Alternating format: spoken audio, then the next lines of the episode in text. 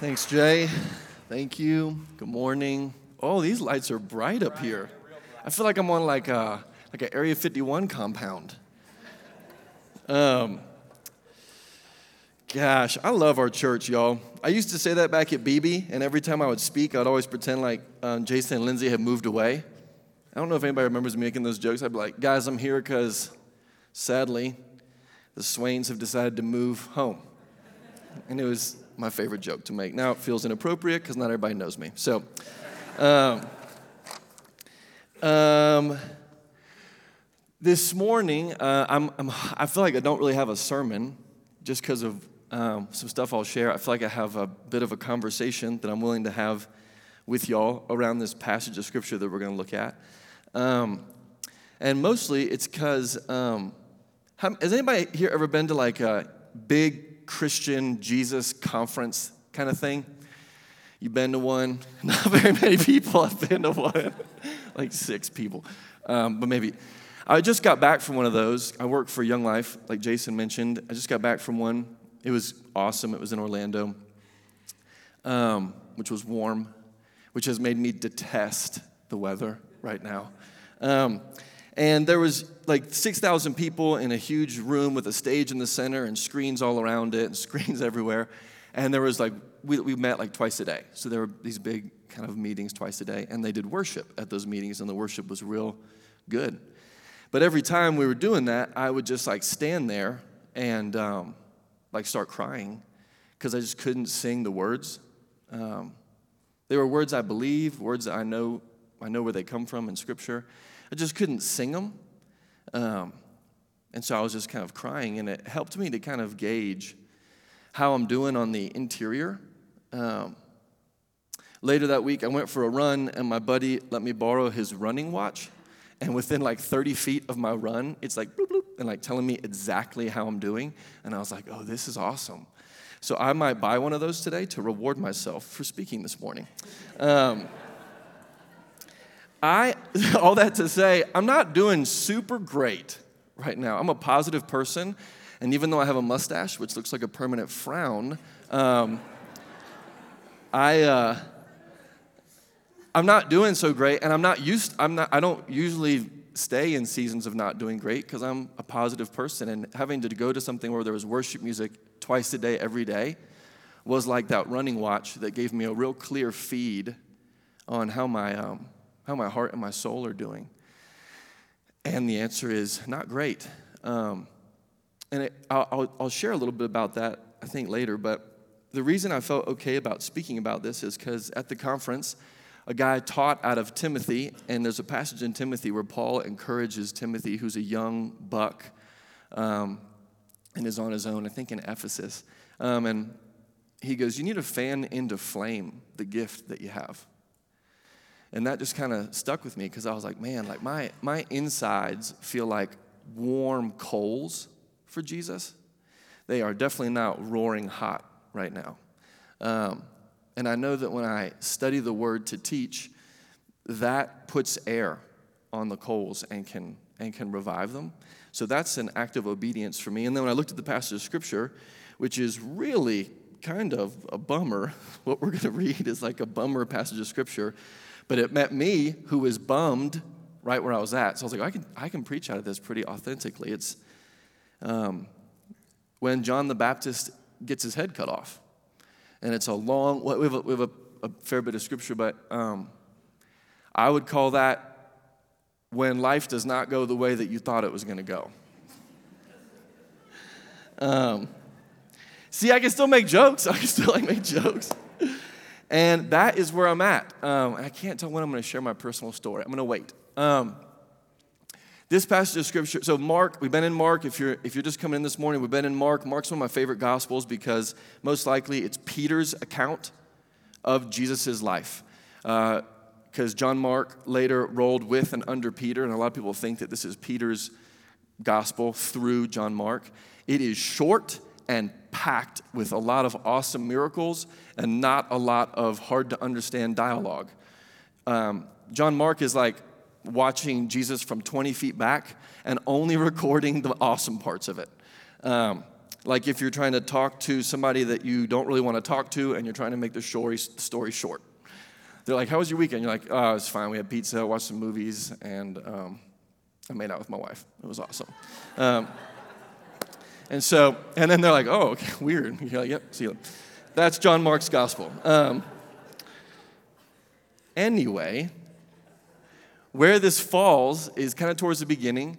Um, and Jason last week talked about Jesus going home uh, and not being received in his hometown, and how his miracle ability or his willingness or whatever, the movement of the Holy Spirit over him was reduced there by for, for whatever reason, you know, whatever you want to believe around that. Like he couldn't or he wouldn't, based on their unbelief. Um, but then right from that, he kind of gathers 12, sends them out. And then Mark drops this, this, um, this uh, look back in on what happened to John the Baptist. And then right after that, picks back up with the disciples coming back, and it just keeps kind of rolling.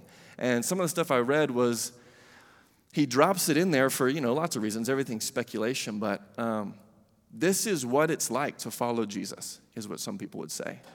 Um, so before we start reading it, because this is only looking at John the Baptist, our scripture today is really just him.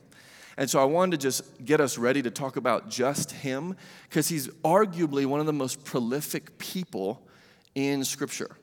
I mean, you, you, he really does run with the likes of Abraham, Moses, King David, Elijah. That's like his people. If you, if you like look at Scripture, that's the tier of person that John the Baptist was and is. Um, so, to give a quick kind of how do we come to this ready to really understand the magnitude of what happens? I would say the last words of the Old Testament are about John the Baptist. The last words of the Old Testament in a book called Malachi, um, God is warning his people before he stops talking for 400, and 400 years. Um, and he goes, I'm going to send to you Elijah, and he's going to turn the hearts of the fathers back to their children or else I'm going to come and strike the land with a curse. The Old Testament ends with the word curse. And, just, and then it's just quiet for 400 years. Our nation is nowhere near that old. And just imagine if God hadn't spoke or done anything for 400 years. And during that time, so like during that time, it wasn't like everything was just hunky dory for, for the Jewish people during that long silence um, a Syrian ruler, a guy named Antioch, and uh, Epiphanes, Antiochus Epiphanes, rose up and dominated them. That was their, the whole Jewish story is a story of being dominated. Um, made them eat pork and all this nasty stuff and was putting them to death and tons of martyrs. And in that time, you have the Maccabees revolt. So, this small posse of unlikely heroes with no training and no tools throws, overthrows the Syrian kind of grasp around their neck.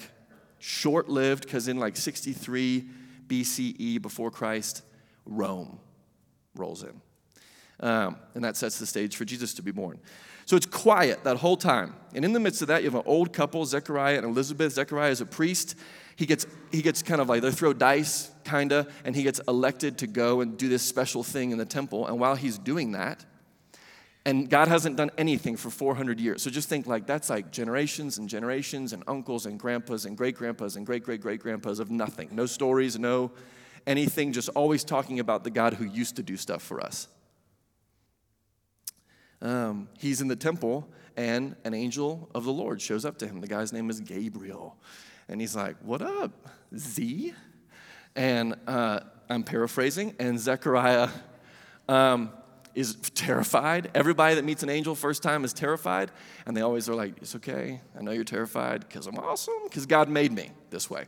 Um, I've heard God's heard your prayers. You're going to have a son. You're going to name him John, which was um, culturally strange. You would normally name your firstborn son after someone in the family or the dad.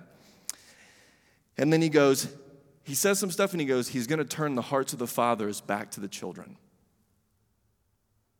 Um, okay, awesome. Um, I, I think he says even he's the Elijah who was to come. And Zechariah has a question. How's this going to happen? I'm old, which is really similar to Mary's question, by the way. When Mary talks to Gabriel, she goes, How's this going to happen? I'm a virgin. And Zechariah's question is like, How's this going to happen? I'm soups old. Um, but, his, but the heart posture of the two is, is we have to believe radically different because Mary gets blessed for her question and Zechariah gets muted for his question. Um, so he's like, How's this gonna happen, man? Because I'm like old and, I mean, you probably don't know this, but like stuff slows down a bit when we get old, you know? Like, no, he doesn't say like that. But Gabriel goes, Gabriel's answer is one of those like big dog answers. Like if, if you ever go into a guy's house and he pees on your leg, he big dogged you just then, just like any dog would pee on anything that it's mine. Like, and so like he big dogs him and he's like, I'm Gabriel. I see God. I stand in his presence. You're not gonna talk and Zechariah can't talk. Everybody's wondering why going to come out. All that to say, when he comes out and they realize he's had a vision, he's seen an angel, the angel said something to him, and then his old lady wife gets pregnant right when he goes home because he has one assignment. Everyone starts murmuring and whispering, God is doing something. It's been so long since God did anything. And some of us like have our own account or story of that. Your life in, in, in some way or place has felt like it's been so long since God did anything. Um, so people are whispering and murmuring about that. Elizabeth and Mary are cousins. Their babies are born six months apart. John the Baptist, Jesus the Messiah, cousins, six months between them, six months difference. Okay, John is born. His dad can speak when he's born because everybody goes, We're going to name him Zechariah, right? And Mary, um, not Mary, Elizabeth is like, No, his name's going to be John. And all the men are like, whoa, whoa, You can't do that. Like, whoa, whoa. And they go, Talk to Zechariah. And Zechariah's like, mm. So they bring him a chalkboard and he's like, His name's to be John. ah, thank God. Hallelujah. And he can speak again. His name's to be John and he sings this like prophetic song about how he's to turn the hearts of the children back and it's to be awesome he's to go before the messiah and he's quoting isaiah and it's all this awesome stuff and more murmuring and stuff and john is a delight to them and lives in the desert i don't know i don't know where i don't like when he i don't know if it was like a boarding school situation where they're like hey man but he was never to drink wine ever or any fermented drink so his whole it's kind of which was kind of like a nazarite vow which sometimes had like the, the, the part of it that you also wouldn't cut your hair ever, kind of like Samson.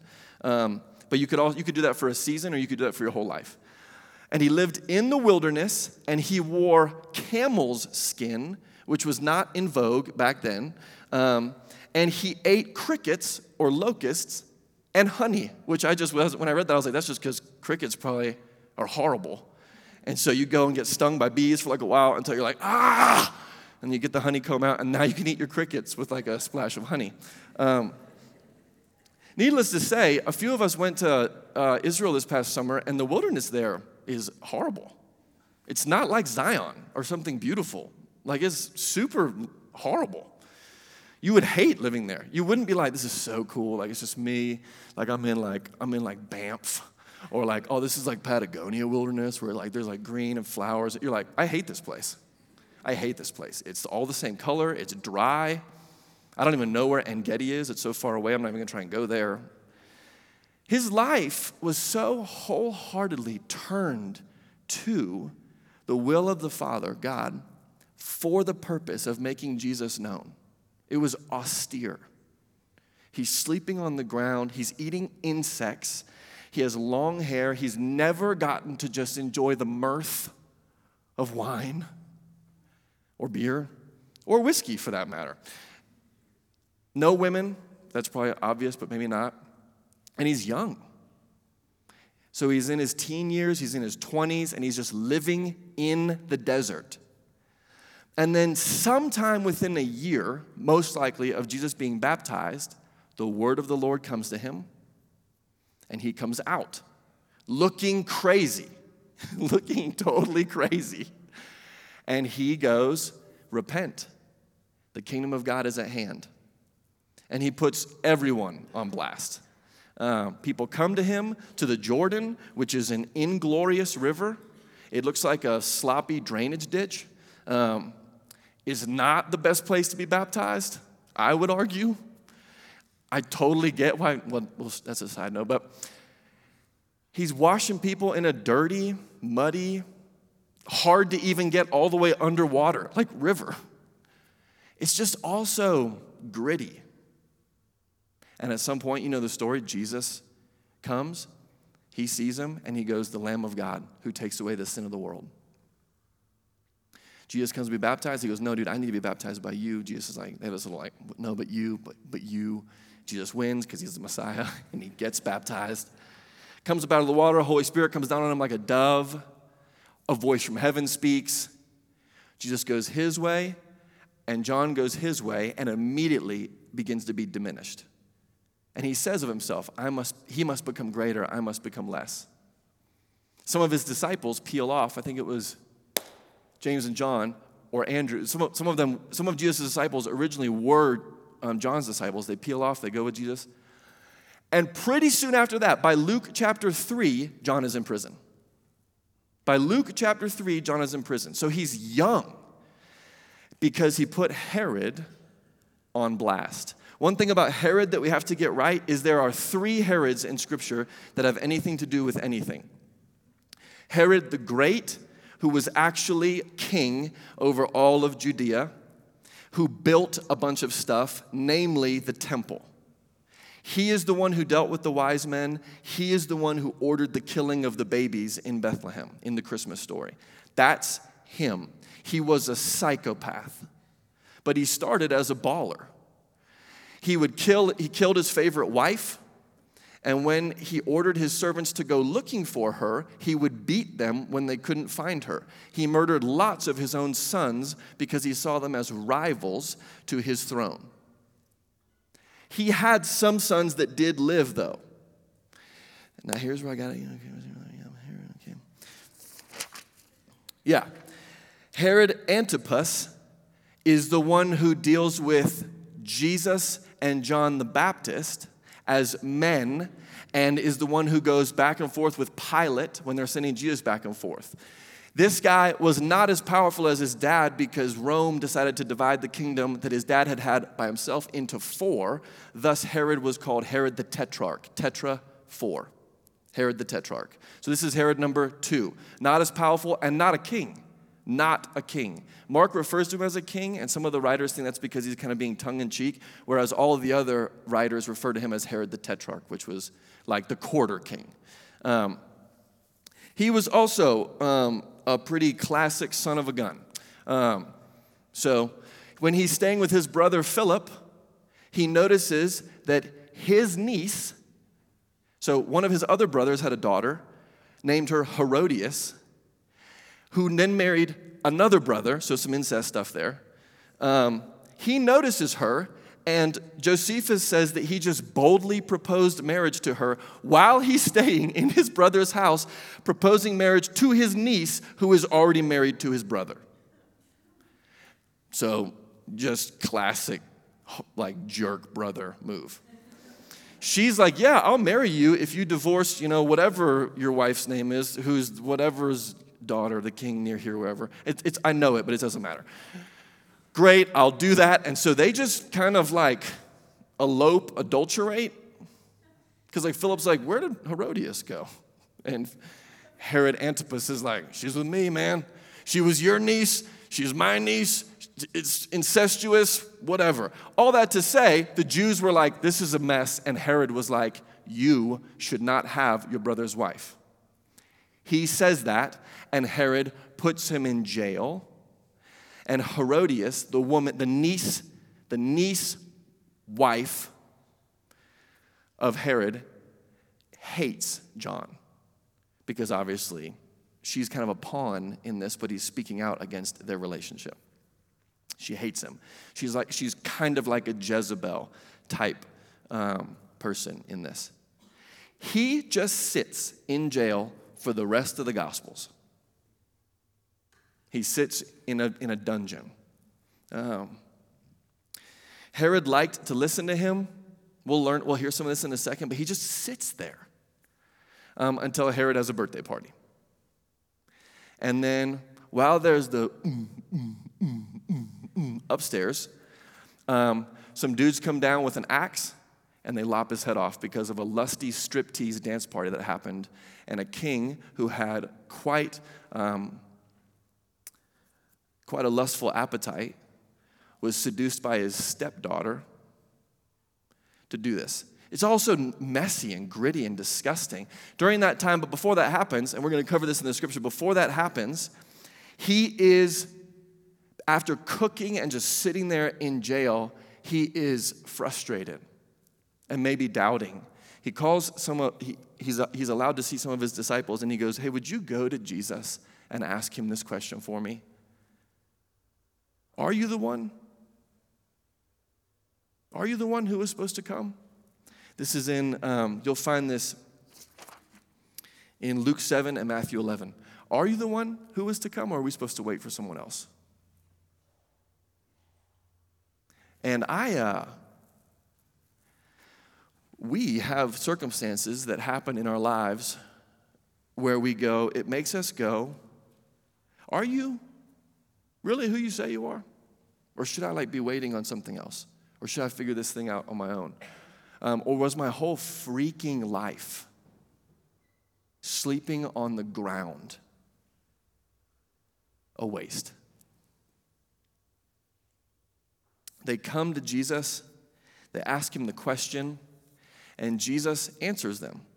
He goes, Go and tell John what you see happening. And he lists off some things that a lot of people think are like a rough or a loose quote from a passage in Isaiah. And he goes, Lepers are being healed, the deaf um, can, can um, hear, the mute can speak, the dead are being raised, and he omits the captives are set free. He omits that part. And then he says this kind of haunting phrase. He goes, Blessed is the man who does not fall away on account of me. So these guys return to John to tell him that stuff. As soon as they leave, Jesus talks to the crowd and he goes, John is the greatest man that has ever been born of woman. That's what he says. The least in the kingdom of God is greater than him. But of everyone born of women, John is the greatest. In fact, he is the Elijah who was to come. Elijah was such a big deal that at every Passover meal, which was like a mix between their Thanksgiving and their Fourth of July at the same time, every Passover meal, they would leave a chair as like a symbolic thing of like we're waiting for Elisha to come because he comes before the Messiah comes. And Jesus goes, John's the greatest dude, born of men, period, and he is the Elijah who was to come. You know who counsels Jesus on the Mount of Transfiguration when he is transformed and you actually get to see his glory for a moment? Moses, the law, and Elijah, the prophets. And John is the embodiment of the spirit of all the prophets. Jesus says, All the law and the prophets testified until John. He's a big deal. Big deal. So then, what can we learn about how God lets his life play out? And how does that speak to what I believe or don't believe about how my life's going to play out? So, now we can go to Mark um, chapter 6 to verse 14. This is Mark taking a break from the story to do a look back.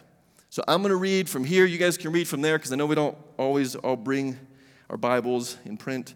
Um, here it is. Jesus has been doing a bunch of stuff. So when it says King Herod heard about this, he heard about all the stuff Jesus was doing.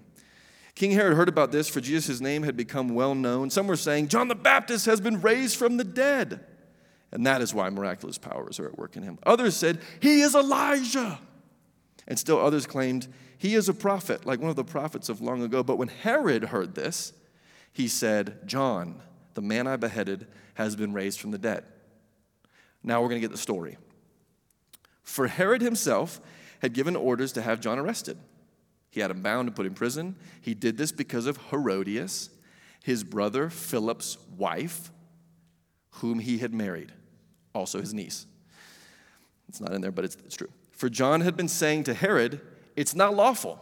It's not right. It's not good for you to have your brother's wife. So, Herodias nursed a grudge against John and wanted to kill him, but she was not able to because Herod feared John and protected him, knowing him to be a righteous and holy man. When Herod heard John, he was greatly puzzled, yet he liked to listen to him. Listening and liking what you hear and obeying Jesus are pretty different things. Finally, the opportune time came. On his birthday, Herod gave. That's what happens when you become a grown up. On your grown up, you have to throw birthday parties where you pay for other people to come and hang out. It's like you have to like, even like now, like such a like when we if we have a birthday party, if Sarah throws me a birthday party, we like pay for everything.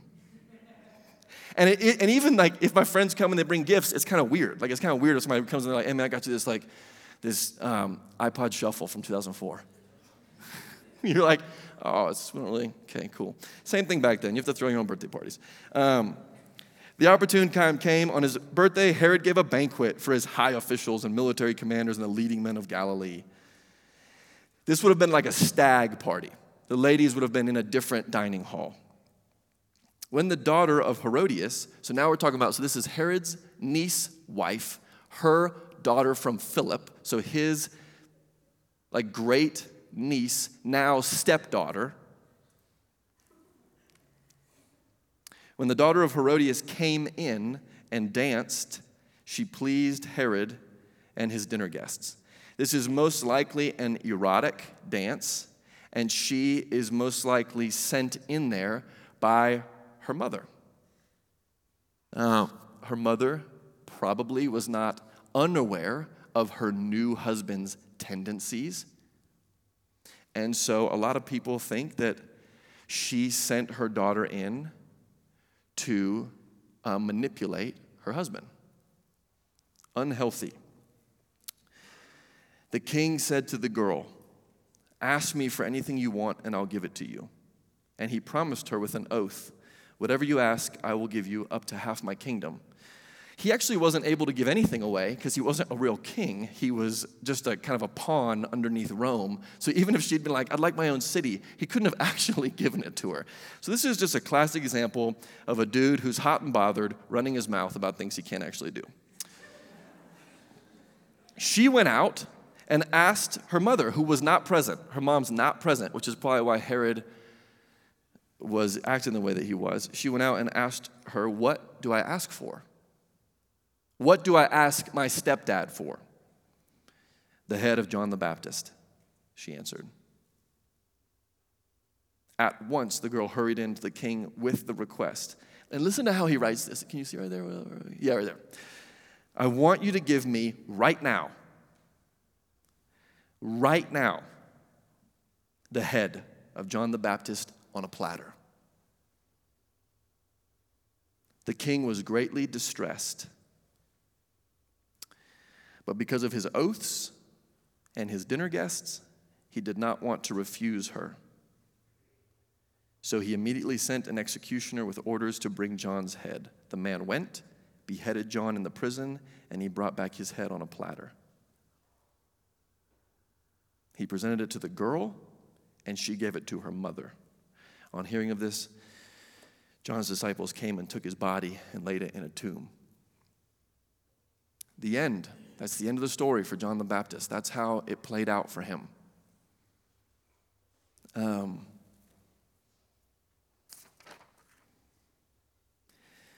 what happens to John will happen to Jesus. Pilate, wanting to release Jesus, is unable to because of his fear of the people manipulated and twisted into putting him to death. The Roman machine just crunches its way through John, Jesus. And what happened to John will happen to Jesus and will happen to the disciples.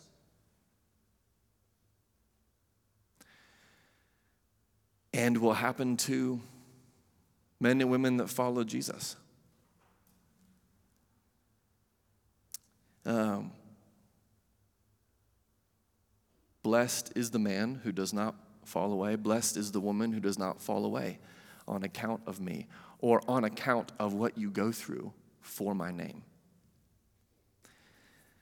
What I wrote is um, what do we do when it is clearly within God's power to rescue or deliver, to save, and He does not? Um, there are beautiful stories of people being radically delivered from prison in the book of Acts.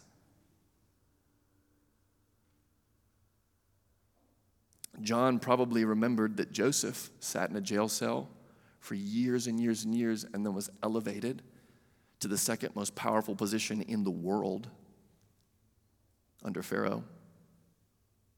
But that's not how it played out for him. Um, I wrote, Why do I think that my life as a Jesus follower is going to be specially protected from loss and suffering? Where did I get that? Why do I think that I'm entitled to Jesus or God being to me like a trained golden retriever, fetching every prayer ball that I throw out and fending off anybody that threatens me? When in reality, everything I see in Scripture from the people of God, being the most arguably persecuted people group on the planet, to every man and woman of God experiencing pretty intense suffering, loss, agony, waiting. Why do I think that I am not going to have to walk the road that the king walked? He was called a man of sorrows, familiar with suffering, not the giggling rescue king. And I think it's because the human experience in a fallen world is far more, the greatest common denominator is not laughing, it's sorrow, suffering.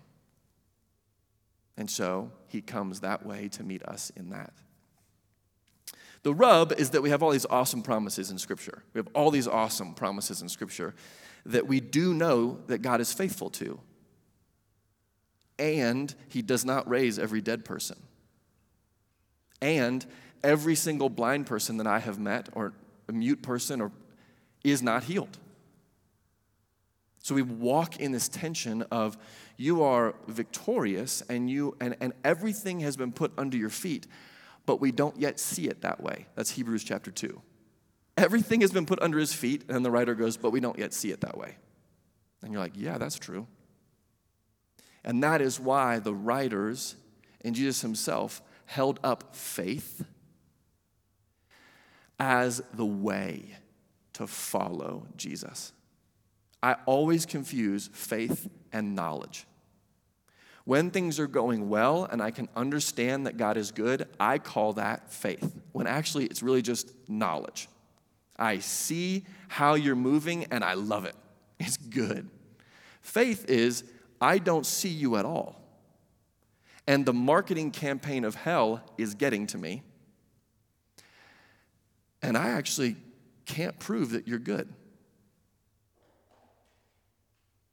but I hold on. That's faith. Plants that are able to weather drought are ones that have experienced dry seasons before and it pressed their roots even deeper. It's why Jesus gives us his beautiful little parable when he talks about a farmer who is sowing seeds generously, I would say, because they're falling everywhere. Um, he's got seeds for days, and he's just throwing them all over his property. And it's like some seeds fell on the path where he's actually walking. He's like, this would be tight. There was sunflowers here. And, he's, and some seeds fell on fertile ground, and some seeds fell in the weeds, which he never mows. He's like, and some seeds fell on the gravel. And as they're all springing up, we have all these different examples of what happens to the word entrusted to us. If, you know, if it falls on the gravel or the rocky soil, it gets a purchase, maybe has enough moisture, sprouts up quickly, but as soon as the hot sun, the reality of the day, hits it, it shrivels and dies because it has no root. And he goes, That's the ones who hear the word of God, they get super stoked on it, but the moment hard stuff happens, they die. He gives us these examples of it. He's talking to his to in the book of John, when, when you have this Last Supper discourse that's recorded, and he's talking to the guys, and he goes, I'm telling you all this so that you can have peace in me. But in this world where you live, you will have trouble. Take heart, I've overcome the world. But it's not an overcoming in the way that um, I have been discipled in, which is conservative, evangelical, Western American individual Christian. That kind of overcoming is um, comfort should be guaranteed to me. Um, you don't get to tell me how to think, I, my truth. Um, like the things that are kind of, it's the soup we swim in without even knowing it. And that's not going to jive with the reality of God's character and the reality of what it means to follow Jesus. And I live there. Um, here's my story. Here's why I'm not doing okay. Um, six months ago, my brother and his wife delivered um, their first child, little girl named Zoe. They've had a hard time getting pregnant. Um, they started trying to get pregnant when my wife and I lost a baby in 2016. Um, they knew from tests that this little girl was going to have a really um, impossible shot at life because she had a chromosomal abnormality called T18 or trisomy 18. Three chromosomes when you're only supposed to have two on the 18th pair or line. So, my brother and we're all kind of preparing for the worst. I left um, a, a, thing that I had to do for my job to go be there while she was born because I was fully anticipating um, a birth and a funeral within, you know, a week. And she survived. And it, it didn't necessarily feel like godly miraculous. It felt like, holy crap, we have some awesome medical advances that are pretty remarkable. Um, and all this time, I'm praying to God, who I know raises the dead, heals us, delivers us, meets us where we are, like all the things that we both, we all know. And as I'm praying, um, these weird things start happening to me. So I have these encounters with little girls named Zoe when I am praying for my niece, Zoe. Weird encounters, um, five total. I'm at a park one time. I'm sitting there with my head down. I'm holding my son. I'm praying for my brother and his wife, and they're, they're out there playing with my sons, and I'm holding Henry. I look up, and there's a little three year old girl standing like so close to me that she frightened me at first. I was like, what the heck? And she goes, she said something like, I like your baby, or your baby is cute, or something. And I was like, oh, thank you, little girl. Like, what's your name? And she looks straight at me and she just goes, Zoe. But I was praying about Zoe, and she then skips away. And I was so startled by it that I followed her to see if she would vanish because I thought she might be an angel. No lie. It was so startling. I'm like holding Henry, and I'm like, watch, I'm like, and she goes over to her mom, who looks like super normal, so normal that you're like, ah, I don't think you're an angel. Um, and it, and it goes on from there. I'm praying for I'm praying for Zoe when I'm at the hospital with my brother, and she's been and she's she's been born, but she keeps stopping breathing. So all the machines keep going flatline, and she keeps kind of like coming close to dying and then coming back. I'm just like exhausted from like the roller coaster of like. So I'm in Starbucks getting them stuff, and I'm like, I had ordered three drinks. I'm praying for Zoe, and they go, Greg, Greg, Zoe, Greg. That's what they do, and I'm like, what? And this older girl like young middle school, comes running up. She's got like a cheerleader outfit on, and she looks at me, and she smiles, and she's like, hi. She grabs her drink, and I was like, what is happening? And then it happened three more times after that. So I'm praying about it. I'm like, Lord, are you making a promise to me? Are you trying to tell me something? Because it went all the way up to a college aged girl named Zoe. I was like, Are you trying to tell me something? Like, outside of your general promises to us as your people, are you making like a promise to me that she is actually going to live? Because it's so unlikely. And I started to kind of hope. And um, over Thanksgiving, uh, right before Thanksgiving, um, my brother and his wife woke up and Zoe was stone cold in her crib. It was a week of wonderful reports from the doctors of her uh, making, moving and, and, and doing better and all this kind of stuff. And then, like 3 a.m. in the morning, uh, Kelly, my brother's wife, goes to use the bathroom and she doesn't hear her breathing, turns on the light, and she's just cold. And um, I felt so stupid for hoping or for trying to um, interpret. And um, I was, and I'm pissed because it's so easy for God to heal. I, you never see Jesus struggle to do something in Scripture. And he is the perfect picture of God the Father. Um, he's the perfect picture of God the Father, but he's um, palatable for us. If we really saw Jesus as he was, we would die. He's so much more glorious and all this kind of stuff, but he's the perfect picture of God the Father to us in a way that we can handle. And so I'm like, what do you do when it's clearly within God's power to rescue, to deliver, to save? And He does not. Jesus tasted it, begging with, with broken capillaries, blood mixed with sweat and tears Father, if there's any other way, if there is any other way to do this, three times. And then on the cross, screaming out, Why have you forsaken me? Um, so I've been processing that. Um, and, I, and I think I thought I was probably um, further along in my process until um, this conference where I'm having to like go to these worship things all the freaking time. And it's like, wow, I want to like punch someone in the head right now. And and there are proverbs about that. Don't sing songs to someone with a heavy heart. It's like taking their jacket away on a cold day.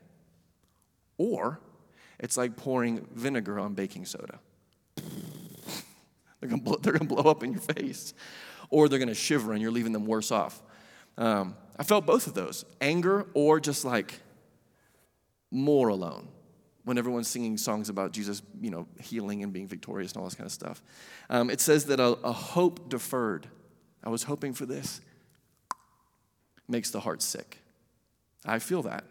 It says that um, a crushed spirit, who can bear that? I feel all of that. I didn't know it, just like that putting a running watch on and going, oh, like this is exactly how I'm doing right now. Fascinating. Um, I don't know if I could have had the space if, unless I'd been put in like this like uh, hyper Jesus chamber where I'm like, I don't like this. What's wrong with me? Um, here is what. Uh, I, so I wrote. I wrote a box in my notes called hope question mark and I, I, do have some things to read to you from that um, i want to um, i don't have this up here so i'm going to go to romans chapter 5 um, as like a, god what are you doing? Um, i so want god to display himself more often and more clearly than he does. I want that. The disciples, the apostles, wanted it also. It's, it's why they were always misunderstanding him.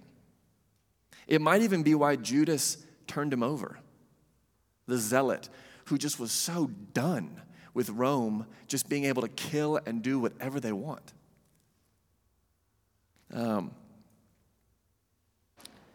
here's what Romans 5 says, and this is um, starting in verse um, 2, like the, the 2b, if you're super technical. It says, we rejoice in the hope of the glory of God. Not only so, but we also rejoice in our sufferings because we know that suffering produces perseverance. You think about a plant um, does not get enough water and it pushes its root deeper, which will serve it later. You think about um, wines that are rare because of their unique taste, it's because they experienced severe weather conditions.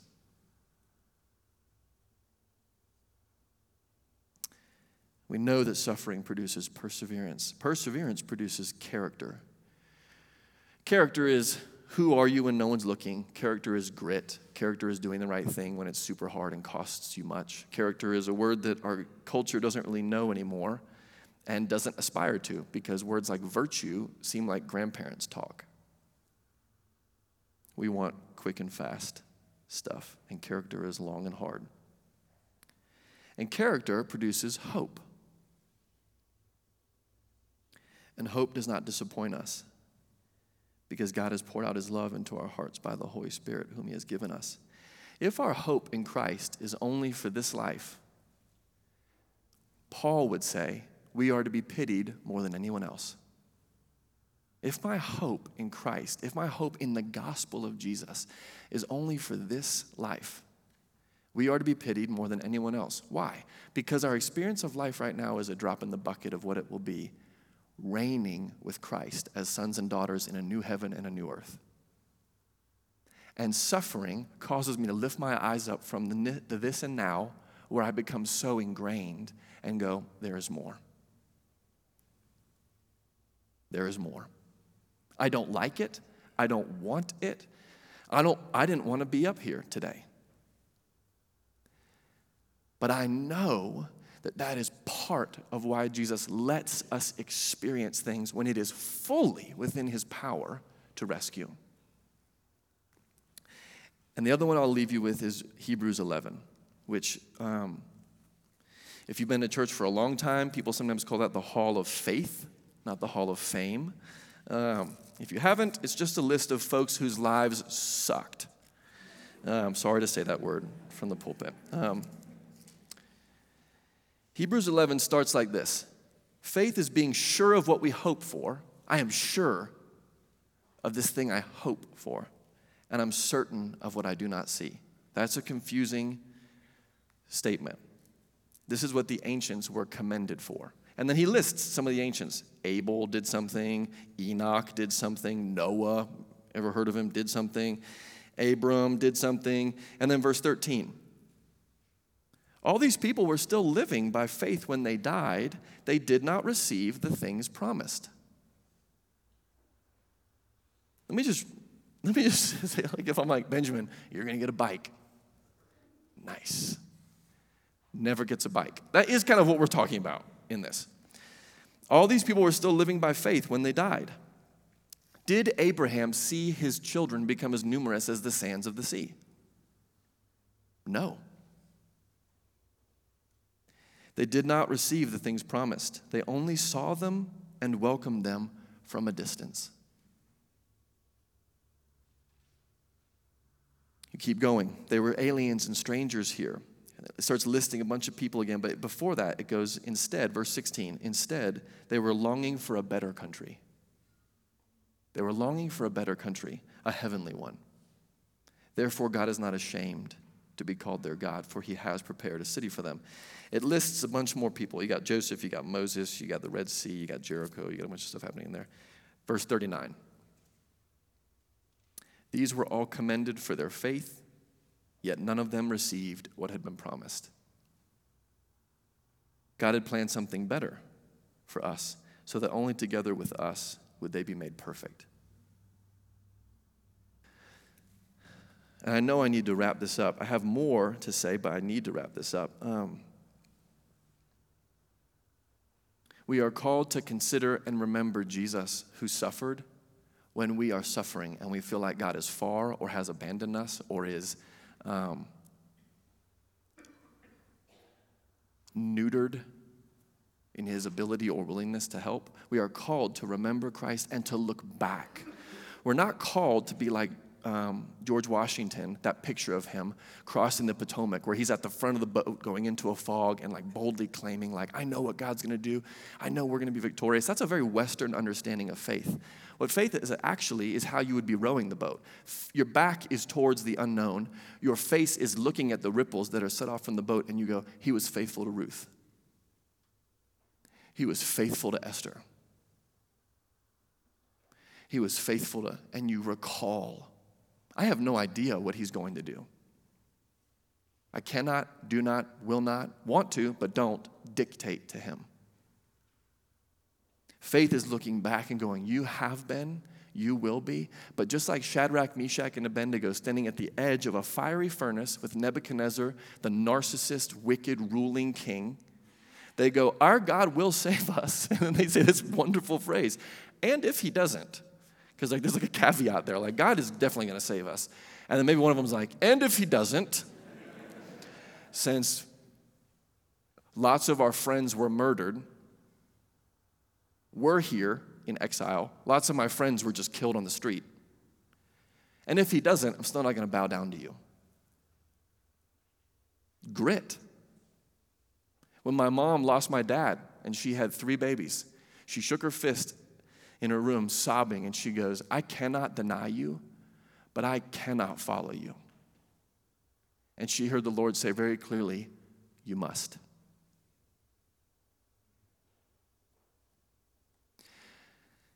Sometimes grit is just holding on. You're not climbing the rope anymore, you're just holding on. Sometimes grit is just treading water. I can't swim anymore, but I'm not going to sink. And this is what the Lord says about that posture Isaiah 57.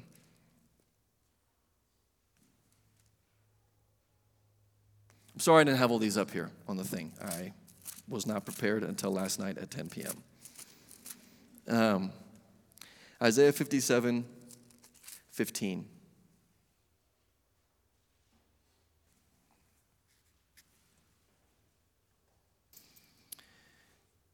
This is what the high and lofty one says He who lives forever, whose name is holy. I live in a high and holy place.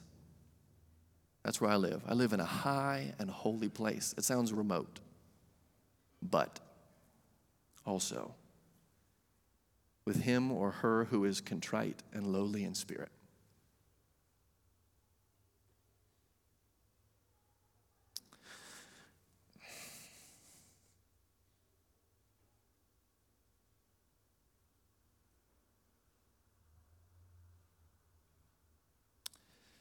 To revive the spirit of the lowly.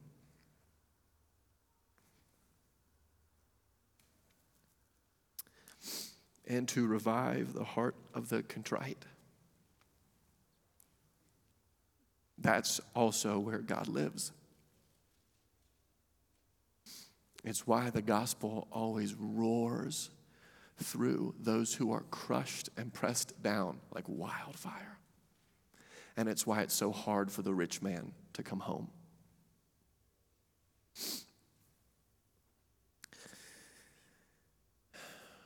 So, all I can offer you this morning is that I um, resonate with the frustration of John from a prison cell going, My whole life has been about you.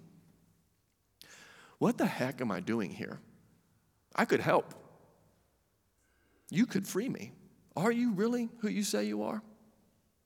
And then it just is over after a lusty striptease dance party upstairs. I get that. Not because I've experienced the, the, the, the gravity of that, but because in my own place, I'm like, you could have, but you didn't. And that doesn't make sense to me. And yet, I will follow you please make your home with me right now because you feel super far away. That's faith. I hope that I have it. I have to give you this last one. Okay, Isaiah 65, and then I'm closing it down, bringing back up Andrew Spada. He's probably cutting songs out of the worship set right now just to Goodness gracious, the other people are going to arrive soon. Okay. Isaiah 65, 17. Behold, I'm going to create a new heavens and a new earth. The former things will not be remembered. Thank God for that. Nor will they come to mind. Jump down to verse 20. Never again will there be an infant who lives but a few days. I read that last night and just started sobbing. That's what I need. I want the promise of children that will grow old. The Word of God is one of the only places that you can run to when you're barely hanging on. Even though it's kind of the last place you want to go, you must go there. And He met me last night with that beautiful little promise He is not the God of the dead, He is the God of the living. And one day I will understand that in a way that makes me forget what I feel right now. And it's only faith that helps me get over this right now to be here in front of you. Lord, blessed is the woman who does not fall away on account of you, on account of what you have done or what you have not done, what you could have done and what you did not do. Blessed is the woman who does not fall away on account of you. Blessed is the man who does not fall away on account of you. Help us to figure out how to stay close and follow you in this world where we will have trouble. Holy Spirit, would you help us to find the peace that you promise us that is in Christ? It's not in my circumstances, it's in Christ. And lift our eyes towards the country that is promised. Amen.